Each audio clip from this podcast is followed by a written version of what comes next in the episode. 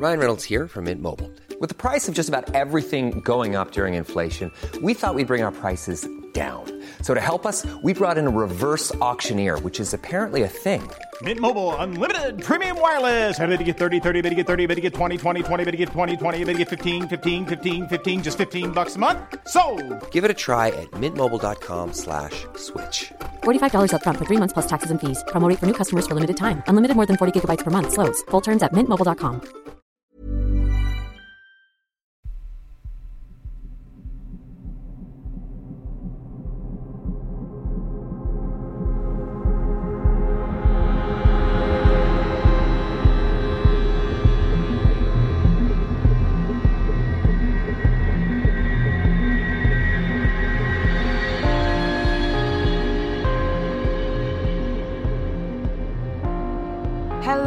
to episode 199 of Real Life Ghost Stories.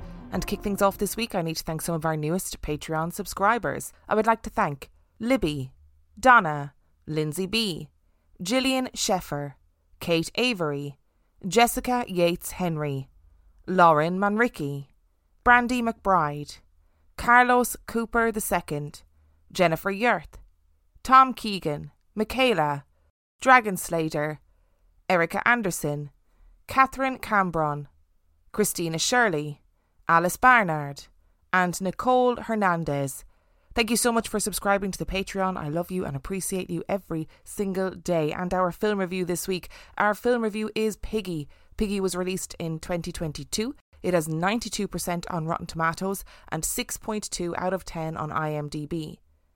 With the summer sun beating down on her rural Spanish town, Sarah hides away in her parents' butcher shop.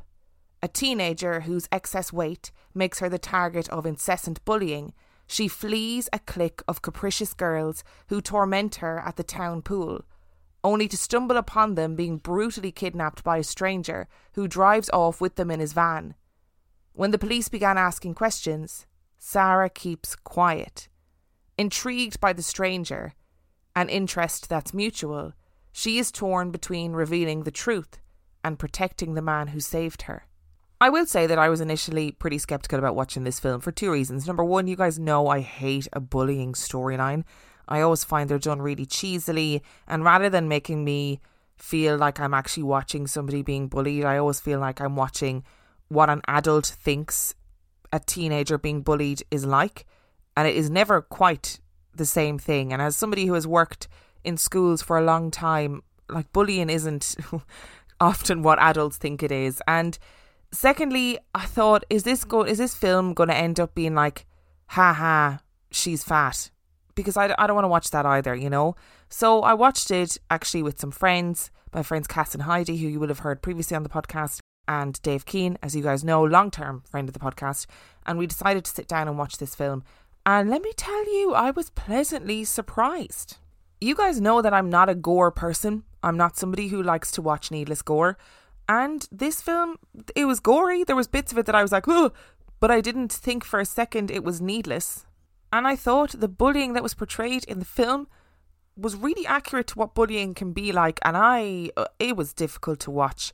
I was like, I'm not going to lie, I was rooting for the killer a lot of the time because I was like, kill those bitches. Okay, they've been really horrible to that girl. It's both an overt kind of bullying and really insidious, like it happens when adults aren't around, it happens on social media. They're really mean about Sarah's weight, about her family, about just everything about her makes her a target for bullying. And she says nothing. She says nothing to the adults in, in their life. She has this really horrible event happen to her at the hands of her bullies, and she still says nothing. And I think that is often really accurate to bullying as well, because a lot of times when teenagers are being bullied, the last thing they want to do is tell anybody because they feel embarrassed by the fact that they're being bullied. Because your bullies make you feel like, you know, you're being bullied for a reason. We're picking on you because of this. So therefore, you just have to deal with it. You just have to suck it up. So I thought in that regard, it was believable and it was un, it was genuinely uncomfortable to watch. Like I felt, I felt like I wanted to reach into the screen and take her out of that situation. And what it did very well was it put the viewer in that moral dilemma. So we had quite a few discussions during the film about what you would do. So you you see this happening. These absolute terrors who have made your life a misery are being dragged off into the ether by this random guy. And what do you do? Do do, do you think to yourself they've made my life a misery and in some ways actually they deserve it? Do they deserve it? Are you going to say nothing or are you going to say something? Actually, do these people deserve to be saved because of how horrendous they have been for such a long period of time? And I would say, like, it's always interesting, I think, watching a horror film when it's peppered with those kind of discussions of, like, what would you do in this situation? And it's a really tricky one because not only are you watching this girl being bullied, seeing her bullies kind of somehow get their, like, karmic retribution in a really extreme way, obviously, but the killer is not black and white. The killer is not just a bad guy, there's a nuance to him, which is also interesting and quite difficult to watch if you're looking for a horror film that's like action, action, action, jump scares, this one is not for you, I don't think. But it is a slasher film with a difference. Like it, it brings something new to the table. And by the end of the film, by the final act, like the four of us watching it, we were like cheering, we were like, go on, you know, really into it. And I think you can't ask for anything more from that kind of a film. Also, before I go on to my dislikes column, I I did find it very interesting how they portrayed that especially when somebody is overweight for example because we do essentially live in a society that champions kind of skinniness as being the epitome of health. And what that means for people not just in regards to being bullied by people in their peer group but also by people within their own family. And people making unnecessary comments about people's weight and people making people feel like well if you were skinnier you wouldn't be bullied. I thought that was a really interesting angle of the film too, that at times was quite difficult to watch. And in regards to the dislikes, it's kind of difficult to talk about without giving away spoilers, so I'm going to try and be as vague as possible. There were elements of the story, of the storyline, of like why the killer kills, or who the killer kills rather, that just didn't really make sense. They didn't really link together. And I was left asking a lot of questions, but not in that psychological way, in that genuinely I'm confused by this storyline kind of way. I did also feel like there were elements, there were moments in the story that felt so wedged in and were so impractical and improbable that were wedged in to kind of make make the ending fit and and make things fit together that didn't actually help the flow of the story. And to be honest, I'm just going to put it out there. I was kind of disappointed by the ending. When you watch the film, I hope you would understand by what I mean by that, but I was kind of disappointed in the ending. Overall, I really liked it. I liked it a lot. The girl who played Sarah was brilliant, and apparently this is this film is, is based on a short story that or short film rather that was on YouTube, and uh, the girl who played Sarah is the same girl in both, and I really liked her. I thought she was great. I liked the idea behind the story. I liked the premise. I don't think the storytelling maybe was executed perfectly, but it was a complex and nuanced take on a slasher movie, and I was into it. I'm going to give it four stars. So that's four stars for Piggy. Hey, I'm Ryan Reynolds. At Mint Mobile, we like to do the opposite of what Big Wireless does. They charge you a lot, we charge you a little. So naturally, when they announced they'd be raising their prices due to inflation, we decided to deflate our prices due to not hating you. That's right. We're cutting the price of Mint Unlimited from $30 a month to just $15 a month. Give it a try at mintmobile.com slash switch. $45 upfront for three months plus taxes and fees. Promo for new customers for limited time. Unlimited more than 40 gigabytes per month. Slows. Full terms at mintmobile.com. Millions of people have lost weight with personalized plans from Noom.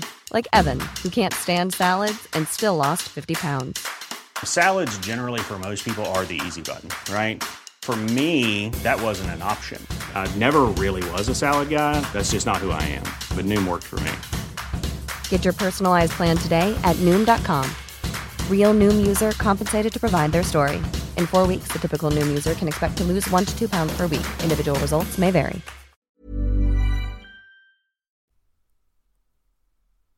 Which brings us to our story this week. Now, before we start, I'm going to have to tell you that it's uh, It's been a roller coaster with the research this week. If oh, stick around to the end, even if you feel like this story is so ridiculous. How can anybody believe that? I've had a few of those this week.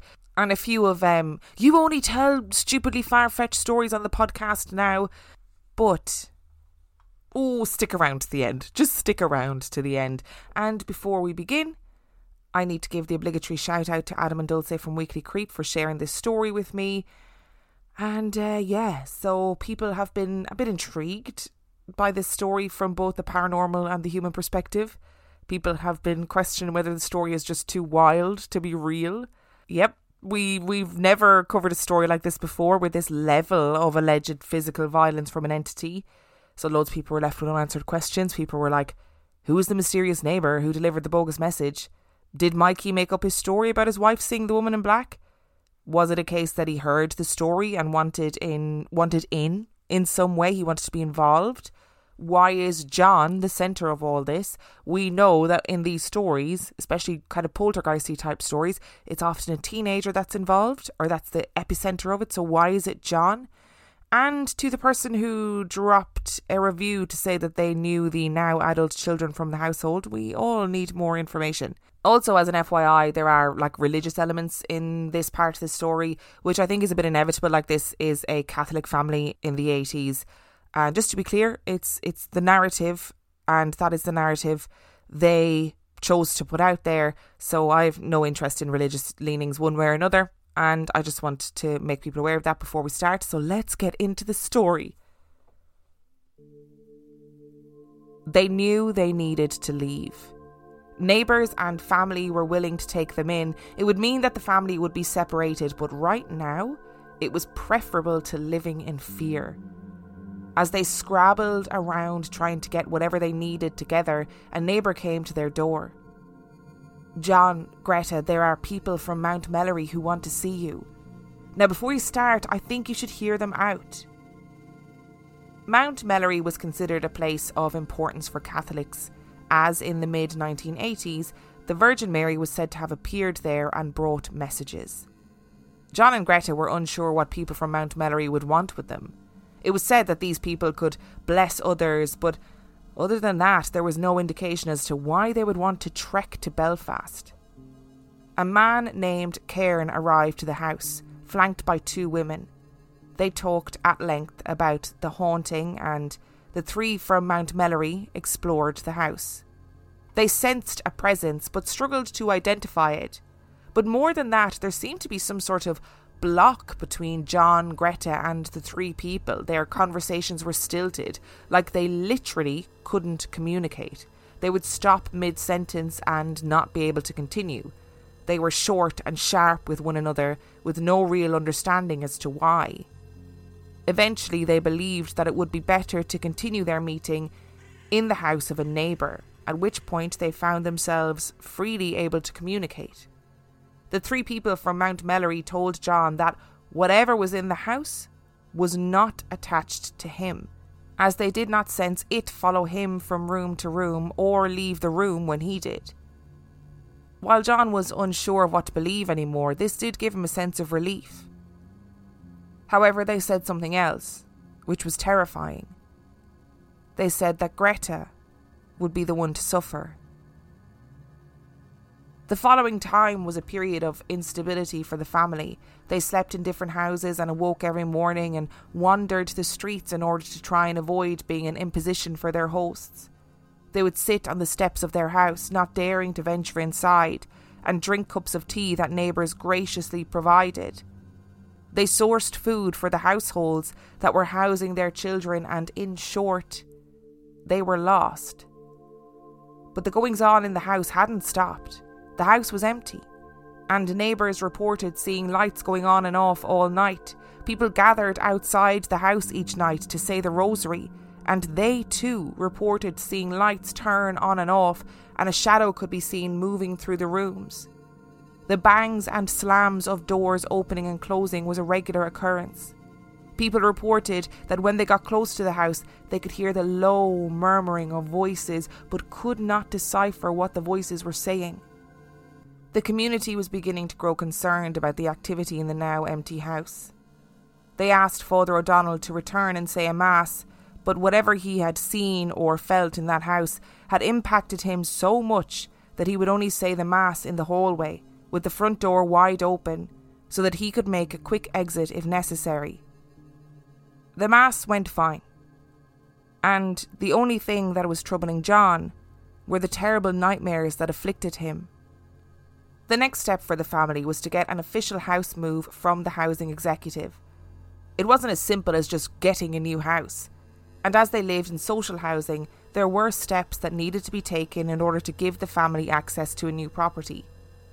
While the housing official was sympathetic, he also didn't believe the story, and a haunting was not reason enough for the council to move a family out of a perfectly functional home. Although he did advise that they could apply for a move based on health concerns, the stress of living in the house being too much for the family, but they would need letters from doctors, social workers, and even Father O'Donnell.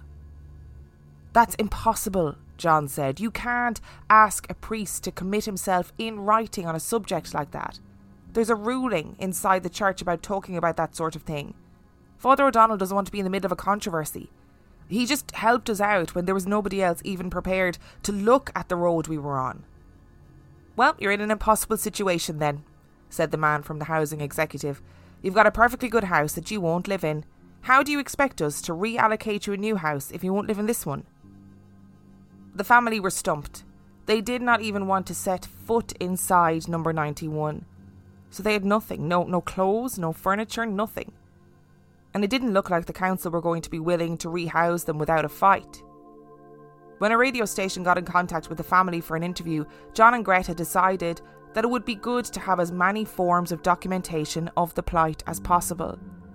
The radio show were respectful in their interview and presented the story as it was without judgment or mockery, and as a result of it, a woman named Mrs. Sheila Sinclair rang the station in order to offer her services.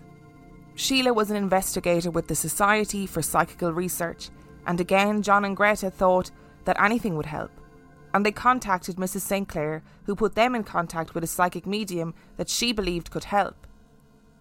Cecil was calm, and he was a welcoming man, and he agreed that he would visit the house.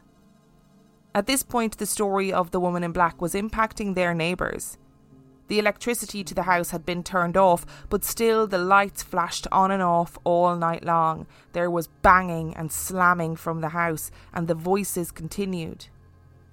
Cecil visited the house but decided not to bring John and Greta. Instead, a cousin of John's accompanied Cecil and his team. They had decided to visit the house and stay for most of the night. Only candles would illuminate their vigil. The night was calm and quiet until the group heard the sound of a baby crying upstairs. No one moved and Cecil made no attempt to move until he had verified that everyone in the group could hear the same thing. This would continue throughout the night, and every time they entered a room where the crying seemed to be emanating from, the crying stopped. When the information was relayed to John and Greta, they were both perplexed. This was new. They had never heard a child crying in the house before. But something seemed to make sense about it because it wasn't the only reference to babies that had emerged in the haunting. One of my neighbours had given us a prayer book, one of the many things brought to the house during the early days of our ordeal. I can't remember now which one of my neighbours gave it in, but it sat on the mantelpiece for a long time. It had the uncanny habit of always being found open at the same page. A page that held a prayer for expectant mothers. At first, this had been considered a coincidence, but then it happened time after time. Then people saw it open by itself and the pages would turn until this prayer was reached. What did this mean? Cecil wholeheartedly believed that the entity in the house was not evil. Angry, yes, but not evil. Was this baby the key to understanding what was happening in the house? Was her anger and violence a desperate attempt to avenge her baby? By this time, the family were still living off the kindness of their neighbours and they were beginning to struggle with their arrangements. People were beginning to grow tired of housing them and their children, and John reached his breaking point. He didn't care if she was some sort of grieving mother or if she wasn't evil. She had taken their home from them and he was suddenly determined to get it back. He had had enough and he rounded up six friends and neighbours and went to the house to face her down once and for all. At first, the house was quiet and serene, and no one could sense or feel her, but that was all to change. Barney reached forward to the ashtray to stub out his cigarette. Suddenly, I knew she had come back. She had merely been waiting for her chance to get at me. Before I could dodge, she grabbed me by the side of the head and smashed me off the wall. It took the others a few seconds before they were able to put their arms around me and get her away. My head was spinning from the pain. I could only see blackness. As the pain of her blows faded, my sight returned in time to see her walk back out into the hall. This was just the opening of hostilities. It was her way of letting me know that she was far from finished with me. She paused and looked back into the room as if deciding whether to come back or not. With her blocking this door, there was no means of getting out of the house. Suddenly, the room was plunged into coldness. She's in the room, I shouted, but, sh- but she's keeping herself hidden from me. Help me, help me. Barney and Ta cried out, I can feel her coldness. She's passing this way. Barney's two sons grabbed a hold of me, placing cushions behind my head for protection. Because her usual target, my head, was barred from her, she grabbed my ankle instead and began to haul me off the sofa. Greta and the others all climbed on top of me in an effort to hold me down. Even so, we began to be dragged towards the door, five men and a woman. And this thing had strength enough to move all of us. As I was dragged towards the door, I thought, Oh God, where is she taking me? The strength of the grip she had on my foot was beyond belief. Her grasp was like a vice. Then, to my relief, she let go. Nobody needed to say anything. They all surrounded me like a rugby scrum, and we edged our way out to the front door. As we moved, I said, She's standing there, watching us. She knows she's won. She had succeeded in putting us out of our home. It was decided then that John was not to re enter the house. Greta, accompanied by some female friends, would enter in order to grab clothes or items that were needed. When they entered the house, the house had been completely ransacked, as though the woman in black had gone on a rampage after the group of men had left the previous night. The women worked through the house room by room to put all of the furniture back in order. It was only when they went upstairs that they realised she was still there waiting for them.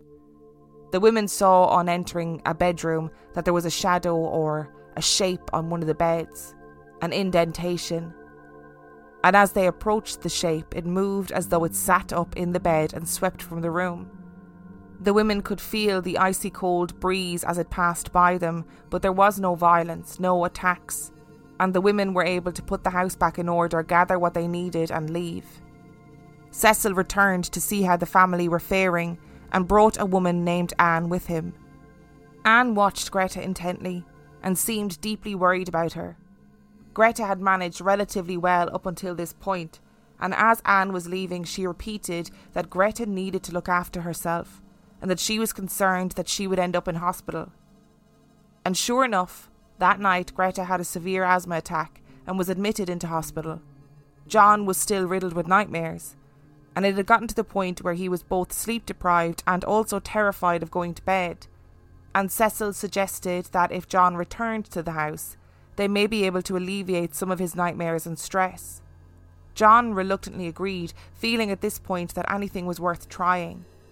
Cecil was still convinced that the spirit that resided in the house was not evil and that she just needed help and guidance. Cecil, Anne, and John returned to the house. They did so quietly and without letting anyone know. Cecil and Anne did not want any sort of commotion caused by their presence. There was still no electricity in the house, and so they lit candles and sat quietly in the living room. John was terrified. He was convinced, despite Cecil and Anne's reassurance, that he was going to be brutally attacked by the woman in black. They sat in the living room and the candles began to flicker. John could sense her, and he could feel her, and he was petrified but nothing untoward happened. Cecil softly told John that it was time to go upstairs, but that him and Anne would be by his side the entire time and that nothing would happen to him with them there. As they made their way up the stairs, John's shirt was stuck to his back with cold sweat. He was a trembling, nervous wreck. They got to the landing and the curtains on the windows began to sway and billow. She's here, John whispered, barely able to find his voice with the terror. Anne was quiet and calm, almost in a trance as she tried to communicate with the woman in black. The temperature plummeted, and it was too much for John to bear. He begged to go back downstairs. Anne recognised how much the whole situation was distressing John, so she agreed and led the way down the stairs. John followed, and Cecil came last, but stopped a few steps down and called to the others. They could clearly see that Cecil was being pulled backwards, as though the woman in black just did not want him to leave, did not want him to go back down those stairs. She wanted them on the landing, and reluctantly again, John made his way back up the stairs. The bathroom door was opening and closing by itself, and Cecil moved to investigate it. As soon as he touched the door, he was completely frozen in place and struggling to get his words out. Eventually, he broke free from his paralysis, and Anne and Cecil believed that the paralysis was a way to split John away from Anne and Cecil. If Anne had rushed to help Cecil, then John would have been vulnerable. Then I felt a cold draught start up. It blew all around the landing, and suddenly she was there, the woman in black.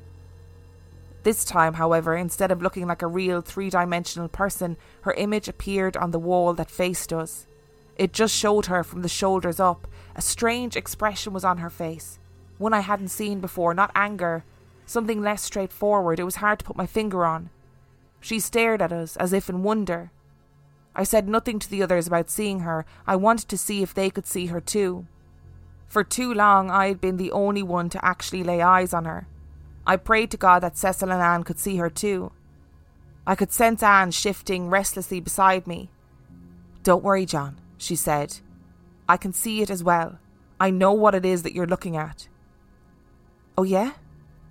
Then where is she and what does she look like? To my relief, she pointed out her position easily and described her exactly, right down to the expression on her face. Anne described it as a sad, solemn expression, one that was looking for help. Anne and Cecil seemed convinced that they could help her, that they could do something, and that the woman in black needed something from them. But John was not so sure. He was desperate to get out of the house. And when they finally returned downstairs to the living room, the candles were flickering wildly. John knew she was still there. But this time there was something else that they had never seen in the house before. A green light was flickering on the ceiling. It looked as if someone was flashing the beam of a torch around in circles. Anne shouted, Cecil, hurry up and see this. You know what this means, I said to Anne. She's showing her presence again. I wouldn't be too sure of that, John, said Anne, as she slowly turned on the spot, her eyes fixed on one of the slowly moving globes of green light. These are coloured lights. This is a spirit manifestation to help us, and to help the spirit that you see. The green globe of light was about the size of a tennis ball, and it bobbed in the air about three or four inches from the ceiling. As we watched, it slowly disappeared into the ceiling directly under the spot in the ceiling where the face had shown itself on the wall. Before it completely disappeared, another globe appeared. This was a gold coloured one, and it moved much faster, but it too entered the ceiling at the spot directly below the landing. As we watched, doors opened and closed. They weren't being slammed. It was as if they were being moved by a strong but firm breeze. As Cecil hurried in from the hall and joined us, the candles were still being affected and the spectral flashlight was still on the ceiling. His face said everything. Anne was bubbling with excitement, pointing to the light on the ceiling as it flew around and around in seemingly aimless circles. By this point, even Cecil and Anne were stumped, and while Cecil still did not believe that the woman in black was evil, he believed that she was far more complex than any of them could possibly understand, and therefore getting rid of her was at worst not going to be possible, and at best not going to be very easy. They reiterated to Greta and John that leaving the house was the best course of action, at least for now. but there was nothing more that Cecil and Anne could do. Even with the house being empty, it was clear from the neighbours' testimony that the woman in black was still active in the house. Regularly, it was being trashed, furniture piled up in the middle of rooms, clothes strewn around, wreckage as though she was angrily throwing items around. What would happen to John if they moved back in? Or worse, what would happen to the children? Now that Cecil and Anne had done all they could do, John and Greta were at a loss as to what they could do next. The Catholic Church had washed their hands of the situation, and local priests wouldn't even say a mass in the house now. The Skillen family were on their own, and it was beginning to take its toll on them. The children were scared and being moved from pillar to post. Greta felt like the family were a spectacle in the local area. And one night it culminated in a huge blowout between John and Greta, which resulted in John storming out, and for some reason, he ended up back in number 91. Perhaps he wanted a way to expel his rage, to once again tackle the crux of his problems head on. The house was cold and silent, and John sat in the living room with his head in his hands, anger and sorrow pulsing through his veins. The lamplight from the street flickered dimly into the room, and John heard a scraping sound. He looked up, failing at first to decipher what was making the sound, and then, to his horror, he realised that one of the armchairs was sliding along the floor towards the wall. When it reached the wall and could go no further, it flipped over onto its side.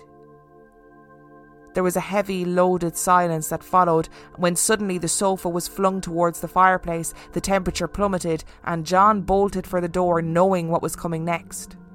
I got up and turned for the door, but before I could do more than take a step, something grabbed hold of my foot, whatever it was. It felt very strong, but at least it felt like a human hand. Then another grip fastened on me on my upper arm this time. The fingers closed like a vice, digging deep enough to draw blood. I was caught in an awkward stance, with little in the way of leverage, but all the same I pulled with all of my strength. My foot broke free, but the grip on my arm grew stronger, the blood trickling down the inside of my shirt. Then the second grip was fixed on my leg. This time it didn't squeeze. The invisible nails were tugged down my leg with a stinging sensation, gouging the skin, tearing my socks.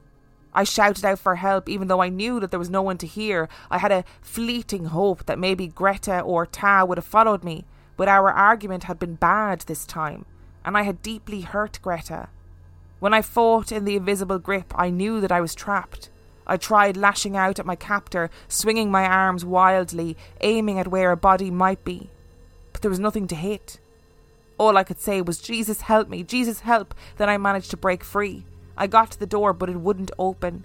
I turned on the handle and tugged and tugged, but it wouldn't give. Then I felt this presence behind me. It was laughing at me, sneering at my antics to get away from it. The room was terrifyingly cold, and my hair was standing up on end, and I felt that my heart would burst with fear at any moment. Then the door opened, and I was able to hurl myself out into the street. John ran and ran until he reached the house that they were staying in. Greta sat up in the bed in shock at the sound of John bursting into the room. He turned the light on, and Greta was appalled at the state of him. His arms were bloodied and scratched, his socks were torn and ripped, the scratch marks on his shins were so deep to the point that you could almost see bone. As John lay there that night, he knew that they needed to move far away from this house. Far enough away that he wouldn't be drawn back to it. People were still intrigued by the goings on in number 91. The neighbours would pop in regularly to see what damage had been done the previous night, and Greta's friend and sister were desperate to go into the house for a look, keen to see what all the fuss was about and whether this woman in black was real. Greta assumed that if John wasn't there, they would be fine, that they would maybe see some shadows and feel her cold, but they were proved wrong. When they fled the house, they were shook and ashen faced. Margaret, the friend of Greta's, was standing in the living room when she felt something grab her and throw her bodily across the room. For the first time, the entity had physically attacked someone other than John. And so John and his friend decided once again to go back to the house for a showdown. It would seem that over a few drinks and a deep discussion of the situation, they decided that they needed to go back and face her. Again, they found themselves back in the living room of number 91, waiting quietly and smoking cigarettes. The temperature dropped, and John watched as the woman in black entered the room. She just stood and stared. This time there was no anger in her face, her expression was unreadable, and she just stared at John with her piercing gaze. A knock at the door broke the trance, and Greta was ushered into the house, concerned about John and his friend. They sat in the living room, and the woman in black entered again. I started to describe my last encounter when in walked the woman in black again. She entered in a very aggressive manner, as if she was in a stamping rage, and meant to settle things once and for all, but instead of a discussion, it was back to open fisticuffs. As soon as she entered, she made a grab for my neck. I dodged enough so that she only caught me by the side of my head. The contact was very brief, but her strength was such that she still sent my head bouncing off the wall. She tried to secure a better grip on me, but Ta and Greta surrounded me and protected me from her. At that, the woman vanished into thin air. They knew they needed to leave, and as they walked towards the door, John's friend moved away from him just enough to allow the woman in black access to him again. I don't know where she came from, but I was pulled like a rag doll from between Greta and Ta and smashed against the wall. Once there, my head was grabbed and banged repeatedly off the wall. Ta managed to get the door open, but by this time I was unconscious. Ta later told me that he shouted for help, and within a minute a dozen neighbours showed to help us. Greta could only stand and scream in terror. All she could see was my body jerking with no visible agency to account for my strange actions. She described it later as if someone invisible was standing there, kicking at my body.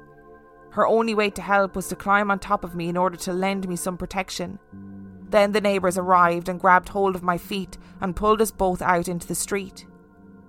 I later learned from these neighbours that although there were five or six men pulling me, they found it very difficult to get me out into the street. They were fighting a force that was using my body as the rope in a grisly tug of war. In fact, the only way they got me out was when they felt the resistance depart they could feel me being released. When they saw I was unconscious, one of the neighbours tried to find my pulse to check if I was still alive. When they couldn't find any vital signs, I was given the kiss of life. The Skillen family decided to leave Northern Ireland for a while. They took a trip down to the Republic to spend time together in a caravan, and they finally felt like a normal family again, even if only for a while. During their time away, John would go back to Belfast to collect money and was informed that a friend knew of a house that would be suitable for them. It was empty and they would be squatting, but it was better than being at number 91. They had nothing, no furniture, nothing. Neighbours who knew of this family all rallied around to give them whatever odds and ends they could. The kids picked out their new rooms, and while it was precarious and cobbled together, at least they felt safe. Until one night there was a knock at the door and it was their old neighbours. They needed John and Greta to go back to the house because while John and Greta and their family had moved on to their new life, the neighbours of number 91 were still living in fear. The house was quiet, but they needed to know whether the woman in black was gone, whether they could sleep easy. They said that the people on their street were furious that John and Greta had left without getting the issue sorted, and Greta was doubly furious. If that's what people think of me, then I will go over there right now. And she did. The group went to number 91, and as John took out his key, his hands began to tremble. Why had they come back here? They all crowded into the hallway, and the door slammed shut behind them. John was suggesting they leave, they didn't need to be here, they could just go, but the others had dispersed into the living room, commenting on how the atmosphere felt fine. Someone suggested going upstairs, and John and Greta had no choice but to follow. With every step, John had flashbacks of his first incident in the bathroom with the woman in black, of all the attacks and violence and the poltergeist activity. He barely heard the others commenting that she must be gone but he saw what happened next. Before I could move, I saw Margaret being pulled by the hair and being flung against the wall. She was lifted bodily and hurled down, screaming at the top of her voice. She landed heavily at the foot of the stairs. Sakina was in hysterics, crying and shouting for help. Then she too was pulled back and punched, driving her to the top of the stairs. It happened so quickly that I couldn't tell if she was picked up and thrown or whether she just slipped and fell. Whatever, she ended up with a bad fall. As I looked down the hall, I could see that the front door had now opened and Margaret was out in the street. Sakina joined her and started to shout into the house for Jim to come down. Jim was afraid to move, and suddenly his head jerked, and John could tell by the movement that he had either been punched or his hair had been pulled. Jim's hand went to his head, and as he moaned in pain, he was pushed down the stairs. Greta was down the stairs in a flash and swore that she had no idea how she had gotten down them, but she had not done it willingly or independently. John needed to make his move now and to run, and as he ran, he felt a hand grab his ankle and he sprawled forward, landing heavily and feeling the fingers grip around his leg. He shook and kicked, and finally the thing relented. He paused for a second before pushing himself up to run, and as he ran, he felt a push from behind him, a push that felt seismic, like an explosion, and he was hurled down the stairs. He landed with a painful, jarring thump and clambered out into the street. The next day, they handed the keys back to the housing executive.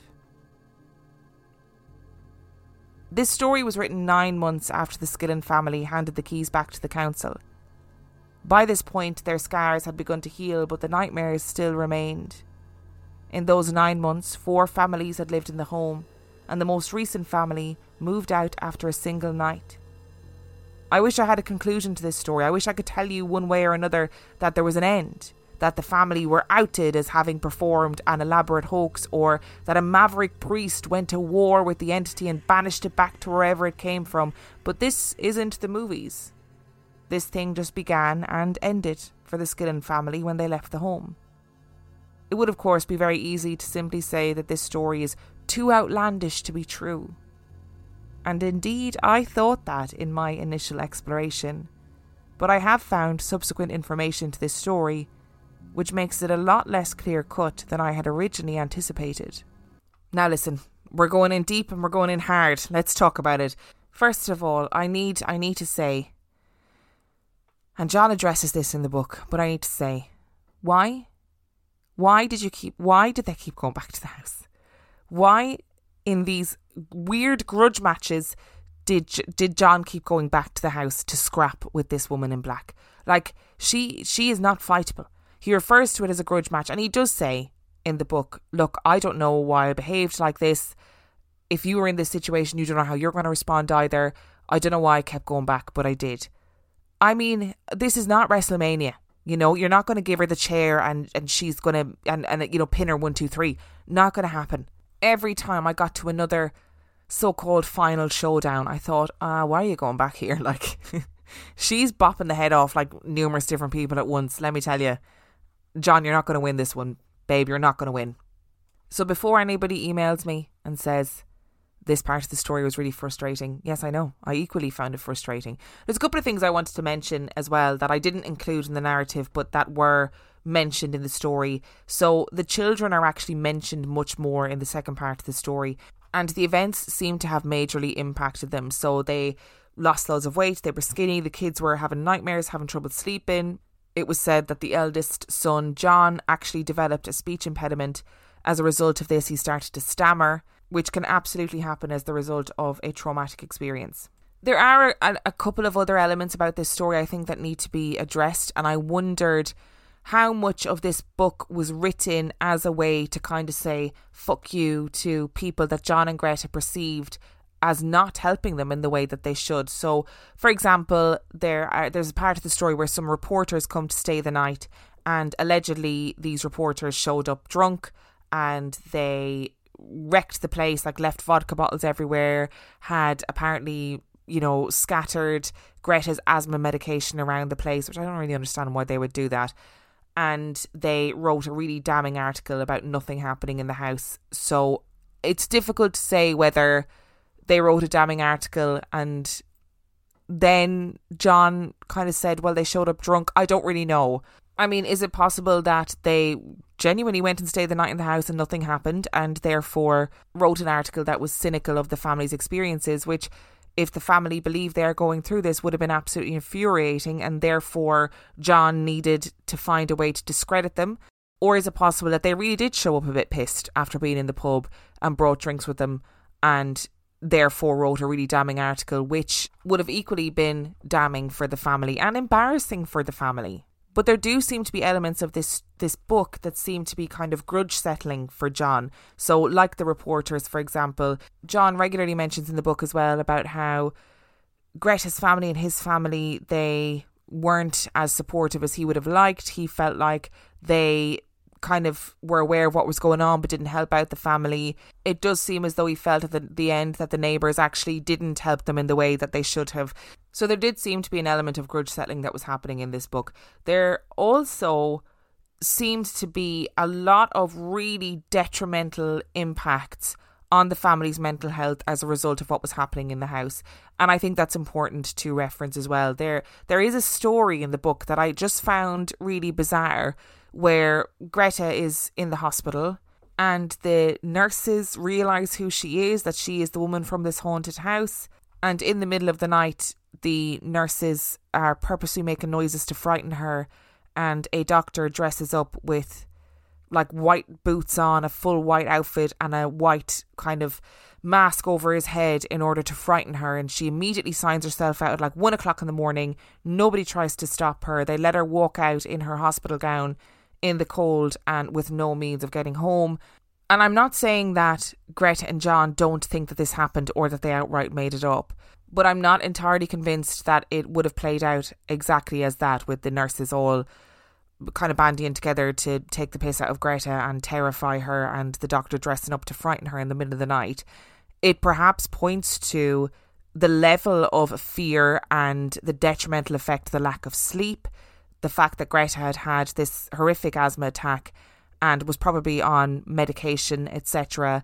And that, that probably impacted their perception of situations. There, there was likely a level of paranoia and a general feeling of being unsafe. And I've said this time and time again, but the impact of lack of sleep on your mental health is incredible. Even a few days with no sleep will severely impact your grip on reality, your decision making, your logical thinking. There is a moment as well in the in the book where John references the fact that he accidentally overdosed on sleeping tablets because he was so terrified to sleep but also so desperate to sleep but terrified of nightmares. So there is a huge amount of pressure on this family. Whether you believe this was paranormal or psychological or this never happened or the family made it up, whatever you believe, it seems from this story that there is a huge amount, a weight of psychological pressure and trauma and disturbance for this family.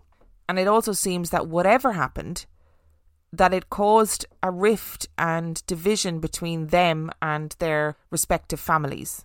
Now, with those things being said, I just thought it was important to reference them because they were referenced in the story. John talks about those events in detail in the story, and it seemed important to include them, if only to demonstrate the psychological impact these events had on the family.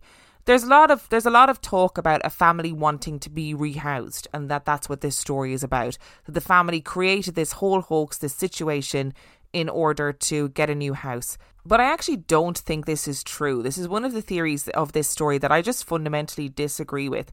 So, according to things that I've seen that I'll talk about later, they lived in what was probably the biggest house in the street. It was a four bedroomed house and it was a godsend to get a four bedroomed council house at that time. They had been on the waiting list for this house for ages and were absolutely over the moon to have finally gotten it. Apparently, they got on really well with their neighbours, lived a very normal, quiet life, and they loved the house that they lived in prior to these events. And while there is no way of knowing like what happens behind closed doors for a family, I just don't think wanting to be rehomed would be a reason to put your family under such intense scrutiny and risk of ridicule, not only from your local community but nationally, because this thing made the news. The other theory that I see bandied around is that, oh, they did it for money.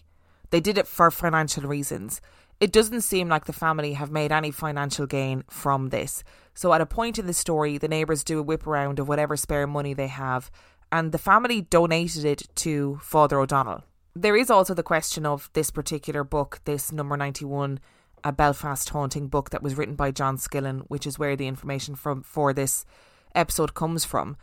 As far as I'm aware, copies of this book are sold for like 150 pounds. They're really expensive to buy, but the books have not been republished even though there is a huge call for these books to be republished so people can buy them. But the children of John Skillen and Greta Skillen have chosen not to have the books republished. Now, this brings me to the next kind of weird part of this story. So, as you guys know, when I'm researching a story, I like to go down a little rabbit hole, do some little deep dives, and I ended up on uh, the belfastforum.co.uk where people were talking about this topic, and the link to that is in the description of this episode. But I also ended up on this tiny two page forum on forteana.org about the Beechmount poltergeist completely randomly ended up on this forum, and that again is also linked in the notes for this episode. While I was sitting the other night at 11 pm reading through the, that Forteana forum, I was sitting reading through it, and I was like, wow, this person, this user called Quercus, has done so much research on this case. And it's really interesting. I was going through all the bits and pieces this person had put together, and my email pings up with a new email. And I opened the email, and it was like, Hi Emma, just saw that you've done an episode about.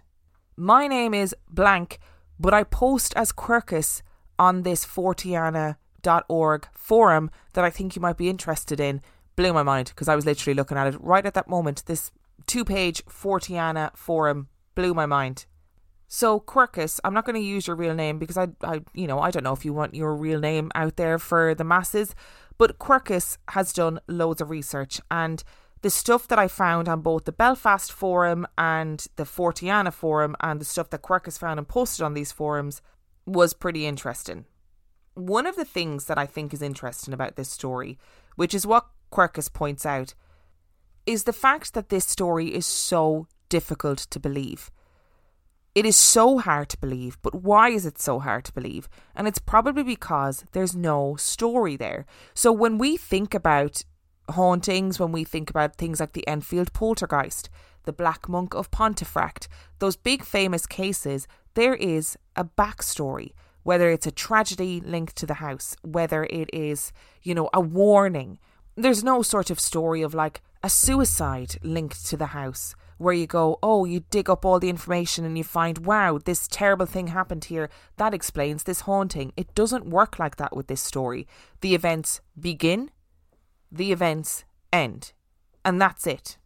And at no point in this story does John Skillen offer an explanation as to what is happening in the house. He doesn't say, I think it might be a poltergeist, I think it might be an entity of the land. Nothing. We just get these snippets of information like the link with the baby. That's all we get. It's never explored again. And actually, when you think about if you were in that situation, it is very likely that you probably wouldn't get the information. Like I said at the end of the story, this isn't Hollywood. We don't get a neat ending. We don't get a wrapped up in a little bow. This is all the stuff that we figured out, so we've figured out what's happened. Would that make it easier for us to believe it?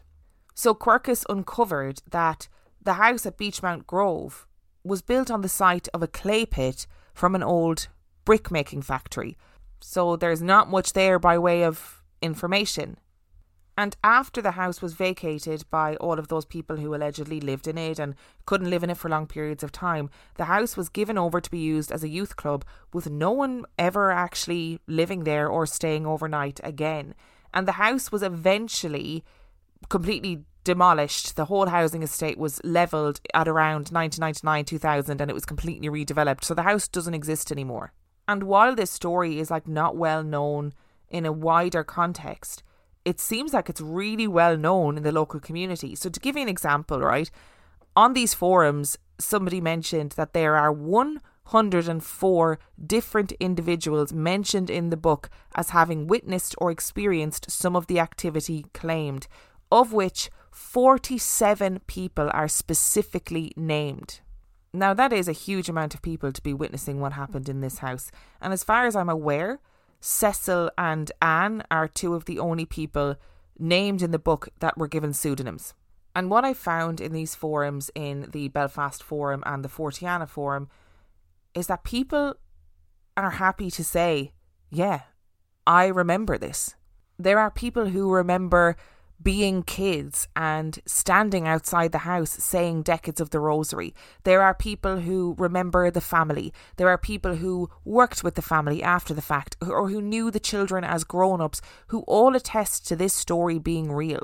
And while, of course, in these forums there are people who are like, I just don't think this story is real. I think it's made up. I think it's bullshit. There doesn't seem to be anybody, even from this small community, who is able to say why they think it's made up. I'm going to give you an example of one of the comments that are in these forums, and it goes like this. I actually worked with an older gentleman back in the late 2000s, maybe 2007, 2008, and I'd worked with him as a joiner. He, who I shall not name, was close to the Skillen family at the time of the haunting. He was one of the witnesses of an attack during the daytime and watched objects fly across the room. I worked with the fella for about three years and he never mentioned this to me or others. You would think after over a thousand days working together he would mention something. He never did. I only found out a few years later he was there in 91 Beechmount to see the madness. It was only until 2014 I met him on the road one day and we started talking. I told him I had read the book, and he said, I still get nightmares about it, and he didn't want to talk any more about it. That freaked me out, but I believed him 100%. In Quercus's research, he found out that some people commented on a Facebook group were identifying themselves as related to the neighbours of the Skillens who became embroiled in the disturbances, and their surnames cross referenced correctly with those mentioned in the book. And a lot of those people were vouching for what happened and saying, no, this is what happened, which makes sense as to why it is still such a strong story in the local area. And what other people say in these forums is that there were lots of weird things that were going on in the whole estate. It wasn't just number 91. And while something definitely happened at number 91, so there is a TV news report that Quercus unearthed that was about the haunting at number 91 there is a an interview with Sheila St Clair who worked for the SPR she's talking about the in incidents, the events at number 91. And she also wrote about it in her book Mysterious Ireland, but she referred to the family under a pseudonym. And in that news report, the correspondent references the fact that there are at least 10 people in the house every night, that there are people outside on the street having a vigil, saying rosaries, etc. So it absolutely makes sense that there are literally hundreds of people who are supposed to have witnessed things in this house. But there's another news report from the area which is that there is a leisure centre that is down the road. And in October 1982, the BBC did a report coming up to Halloween about local haunted areas. And this leisure centre had loads of people on who worked in the leisure centre, etc., etc., telling the news reporters all about the poltergeist activity that they were experiencing in the leisure centre. So, taps turning on and off, things being overturned, items moving, and people seeing a shadow figure in the corridor that they called Mr. Riddle. And Quercus, who has done Trojan work on this case, found that there is articles that reference the place where the leisure centre was built, that it was called Riddle's Field, and that the old hostel next to the leisure centre was originally the home of the Riddle landlords. And there was another article that stated that a man called Samuel Riddle, a jeweller from Beechmount Mansion, declared in the deeds to the property that the mansion should never fall into papist hands, and it later became a convent. So Mr. Riddle apparently has real historical links, and there are stories of fairy rings and suicides and all sorts of crazy shit. So is it possible that just the area itself is haunted by something? Maybe Mr. Riddle was a way to name something to give historical context to some sort of haunting or events that people couldn't quite explain. They're seeing this shadow figure. There are stories about these riddle, this these Mr. Riddle characters from history, and maybe they're just trying to link two and two together. Like maybe this is an entity that can move freely between between these houses around the land. Like was was Mikey actually telling the truth when he told his story about his wife seeing this woman in black entity at night time when she was getting undressed or whatever the story was? And these these forums online, the Belfast forum and the um, Forteana forum, are so specific to this incident. Like it's so niche that I really think you've got people like me who are researching the case for whatever reason, people like Quercus, again, who have found the case, are really interested in it, and therefore want to research it, and people from the local area. And I think that if there was a reason to disbelieve the Skillen family, other than just, well, the story's clearly made up because it's ridiculous, then that reason would have presented itself in one of those forums. And by that, I mean if they had a reputation in the area for being, you know, untruthful, for exaggerating, for drinking, for fighting, whatever it was, I think that would have become part of the story and it would have emerged in one of these threads. The other thing that I need to emphasize, I need to stress, is that by me saying that, I'm not saying that I believe this story was this really violent paranormal entity and that I believe every aspect of this story happened exactly as is described in the book. But what I do believe, I think, is that this family went through something really traumatic, whatever that something is, whether it was something completely psychological, whether it was some sort of traumatic response to the wider cultural context of what was going on in Northern Ireland at the time, or whether it was something within their own family that that was being played out psychologically. We're probably never going to be able to answer that. And while I might not necessarily believe that the events happened as they were written down, I think there's clearly a lot of weight to what happened within the community. People seem to believe that that there was a terrifying haunting that happened in this house.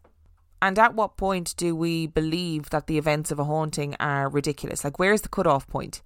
So, the violence of somebody being scratched or somebody being pushed or shoved, that's okay. We can accept that as a haunting. But when that is escalated, what is the point where we go, no, actually, this, this has gone into the realm of not being real? Because I'm not quite sure what that point is. And it's probably worthwhile mentioning as well that in her interview, Sheila St. Clair talks about recurrent spontaneous psychokinetic energy and talks about it in reference to John. That rather than it being a teenager at the epicenter of like paranormal events or poltergeist type events, that somehow in this instance it was John. And she doesn't refer to it as a ghost or a haunting. She seems to refer to it as something that is psychokinetic. That by whatever means possible, John's energy is the thing that has created this or fed this.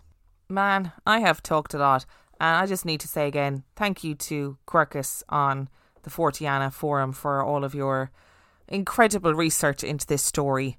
Thank you, obviously, to Adam and Dulce from the Weekly Creep for opening my eyeballs to this story. And I highly, highly recommend that you go and read the Belfast forum and the Forteana forum. There's lots of interesting stuff in there. Obviously, we can't we can't determine whether the people who are posting being like, oh, I was the person that took one of the children in, which is somebody who posted on one of these forums. We can't determine whether or not these people are who they say they are. But if they're not, they have a lot of intimate knowledge about the case, about the area, and about the Skillen family. This feels like it needs to be a Danny Robbins deep dive. So we've made it to the end of the story. We've we've gotten there. Thank you so much for listening to this roller coaster I'm sorry there is not a neat and tidy ending for you, but there just there just isn't. If you have a story that you would like to share, you can send it to real life ghost stories podcast at. You can also check out the website real life ghost stories. And if you are desperate for some extra content, you can subscribe to our Patreon. That is patreon.com forward slash real life ghost stories, where for $5 a month or $2 a month, you get access to heaps of extra content, as well as every single main and mini episode completely ad free. And on that note, I shall see you next time. Hey, it's Danny Pellegrino from Everything Iconic. Ready to upgrade your style game without blowing your budget? Check out Quince. They've got all the good stuff shirts and polos, activewear, and fine leather goods, all at 50 to 80% less than other high end brands. And the best part? They're all about safe, ethical, and responsible manufacturing. Get that luxury vibe without the luxury price tag. Hit up quince.com slash upgrade for free shipping and 365 day returns on your next order. That's quince.com slash upgrade.